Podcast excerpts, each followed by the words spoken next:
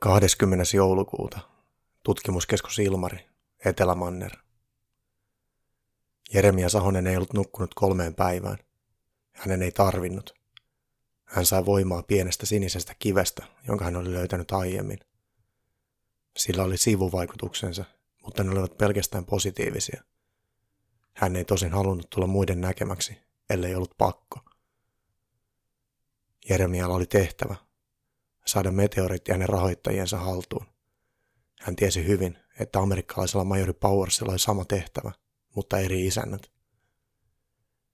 13. joulukuuta alkaen Jeremias oli lähettänyt vain valheellisia ja positiivisia viestejä viralliselle kumppaniverkostolleen. Kaikki on hyvin. Tilanne on hallinnassa. Raportoin pian lisää. Jeremias oli ulkovarastolla, jossa oli kylmä. Ulkona oli vielä kylmempi sillä tuuli vihmoi lähes myrskyn nopeudella. Hän ei kuitenkaan vaivautunut pukemaan yllensä mitään sisävaatteita lämpimämpää.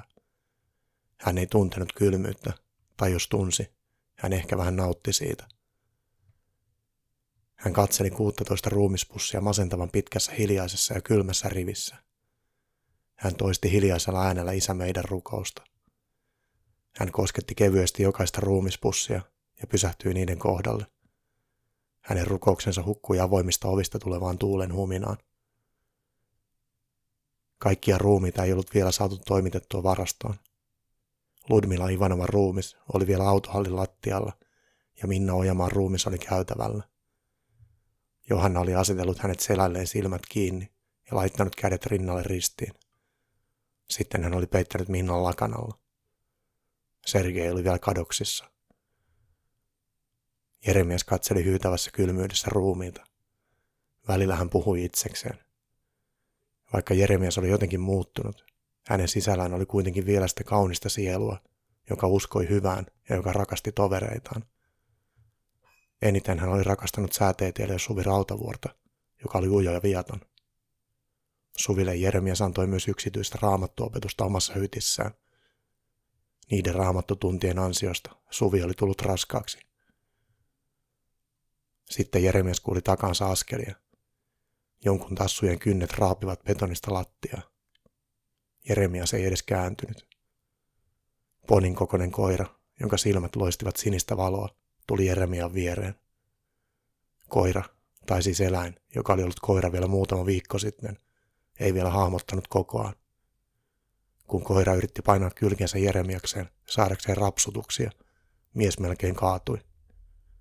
Rauhassa tyttö, Jeremias sanoi eläimelle ja taputti sen kylkeä.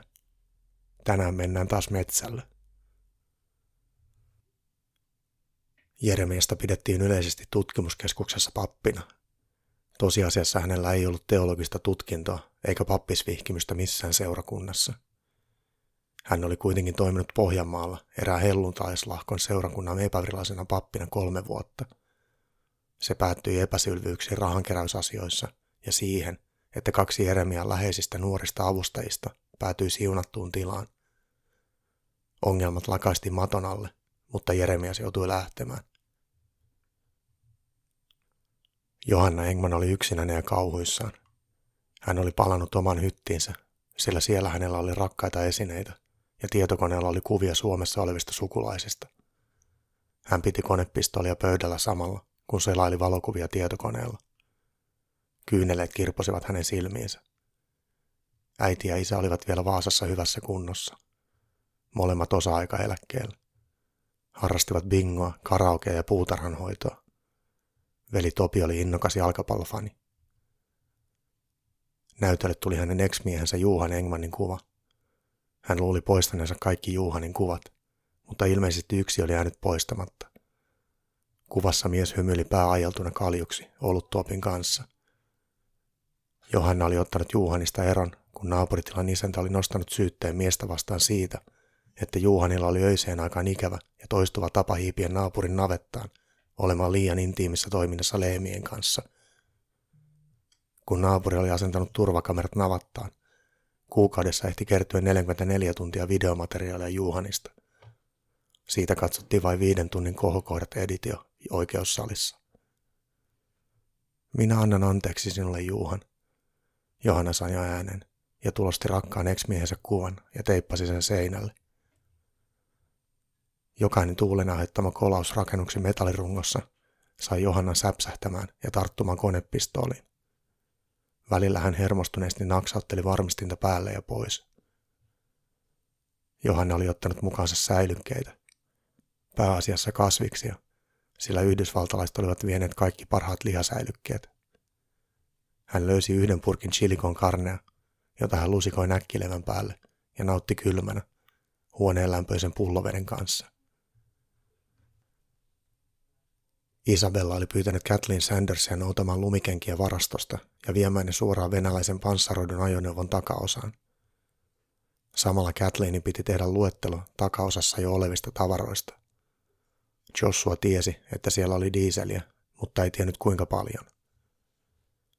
Heidän suunnitelmansa oli kerätä nykyiseen yläkerroksessa olevaan piiloon kaikki arvokas, mutta vain sen verran, että he jaksaisivat kantaa ne ulkokautta ajoneuvohalliin. Sinne pääsisi ulkokautta helposti, sillä Dimitrilla ei jäänyt aiemmin oven pirstaleiksi. Kaksi suomalaista oli vielä hengissä. Heidät piti neutraloida ennen kuin he voisivat lähteä pois. Annettujen määräysten mukaan kolme pientä meteorin palasta piti ottaa mukaan, ja majuri palaisi myöhemmin näyttämään meteorin putoamispaikan pelastusryhmälle. Siinä vaiheessa tutkimuskeskusta ei enää olisi. Jos kaikki menisi hyvin, he pääsisivät matkaan jo tänään. Majori Powers oli aiemmin jo ottanut telakuorma-auto ajaneen Dimitrin humalaan ja kysellyt samalla, miten sitä piti ohjata. Majurilla oli ylimalkainen käsitys, miten se toimisi. Kathleen ja Isabella keräsivät varusteita.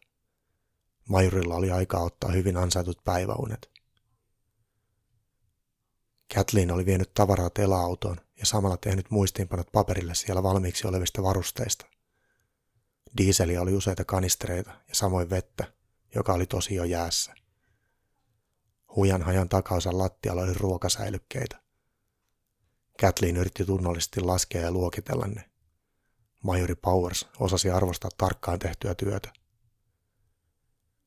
Hän oli palaamassa kohti omaa leiriä konepista oli valmiina. Alemmassa yhdyskäytävässä vilkkui punainen valo katossa ja jostain kuului piippausta. Hän jatkoi eteenpäin. Kun hän näki oven avautuvan edessään, hän pudottautui puolipolviasentoon, kuten majuri oli opettanut. Hän tunsi sydämensä sykkeen ja hän odotti, mitä ovesta tulisi vastaan. Hänen eteensä astui hymyilevä mies, jonka kasvoja punainen hälytysvalo säännöllisesti pyyhkäisi. Kathleen oli painamassa liipaisinta, kun mies sanoi rauhallisesti ja hymyillen. Hei Kathleen, Katsoin säätiedotteita ja Philadelphiaan on tulossa oikein runsasluminen talvi. Kai aiot soittaa Matildalle ja Frankille ja toivottaa hyvää joulua. Mies oli Jeremian näköinen ja puhui englantia samalla suomalaisella vahvalla aksentilla.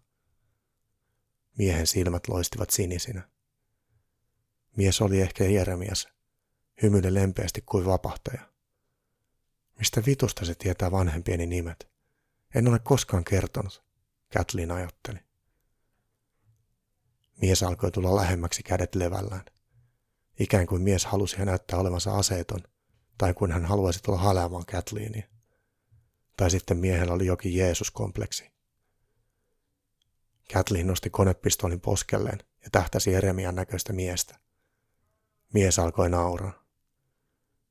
Kathleen painoi liipaisinta ja sarja osui puoliksi Jeremian rintaan ja puoliksi kimpoili käytävällä. Osumia olisi pitänyt olla kuolettavasti, mutta Jeremias jatkoi nauramista. Kathleen ampui uuden sarjan. Jeremias sanoi suomeksi, pure. Kathleen paiskautui maahan. Jokin suuri puri häntä oikeaan käteen niin suurella voimalla, että hänen kätensä irtosi näyttävän verisuihkeen kanssa ja konepistoli lensi lattialle. Viimeiset sanat, jotka Kathleen kuuli, oli kuin Jeremias lausui. Herra olkoon sinun kanssasi.